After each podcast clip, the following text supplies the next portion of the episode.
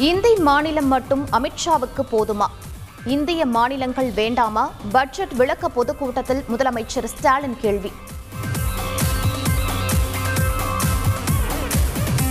துப்பாக்கி சுடும் பயிற்சி மையங்களை ஊருக்கு வெளியே வைக்க வேண்டும். காவல்துறைக்கு நடிகர் விஜய் வேண்டுகோள்.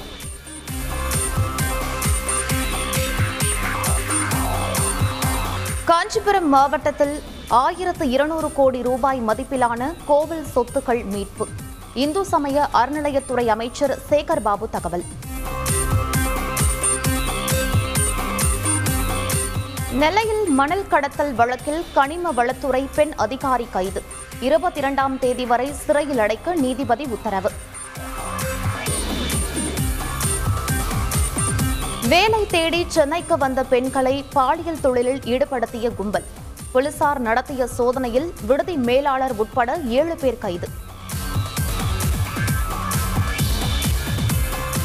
டெல்லி ஜேஎன்யூ பல்கலைக்கழக விடுதியில் மாணவர் அமைப்பினர் மோதல்.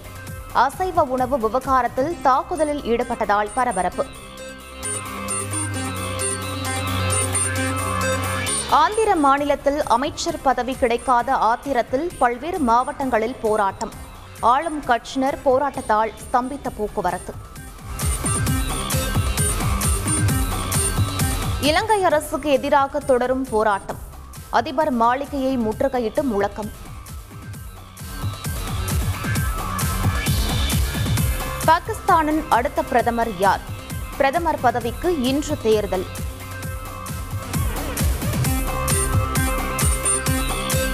பாகிஸ்தானில் வெளிநாட்டு சதிக்கு எதிராக மீண்டும் சுதந்திர போராட்டம்.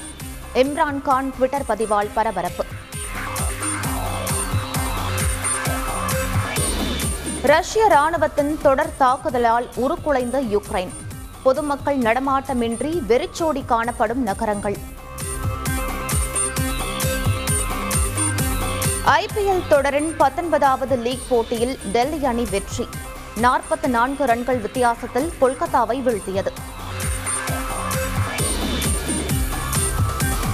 லக்னோவை வீழ்த்தி மூன்றாவது வெற்றியை பதிவு செய்தது ராஜஸ்தான் அணி. பரபரப்பான ஆட்டத்தில் மூன்று ரன்கள் வித்தியாசத்தில் வெற்றி.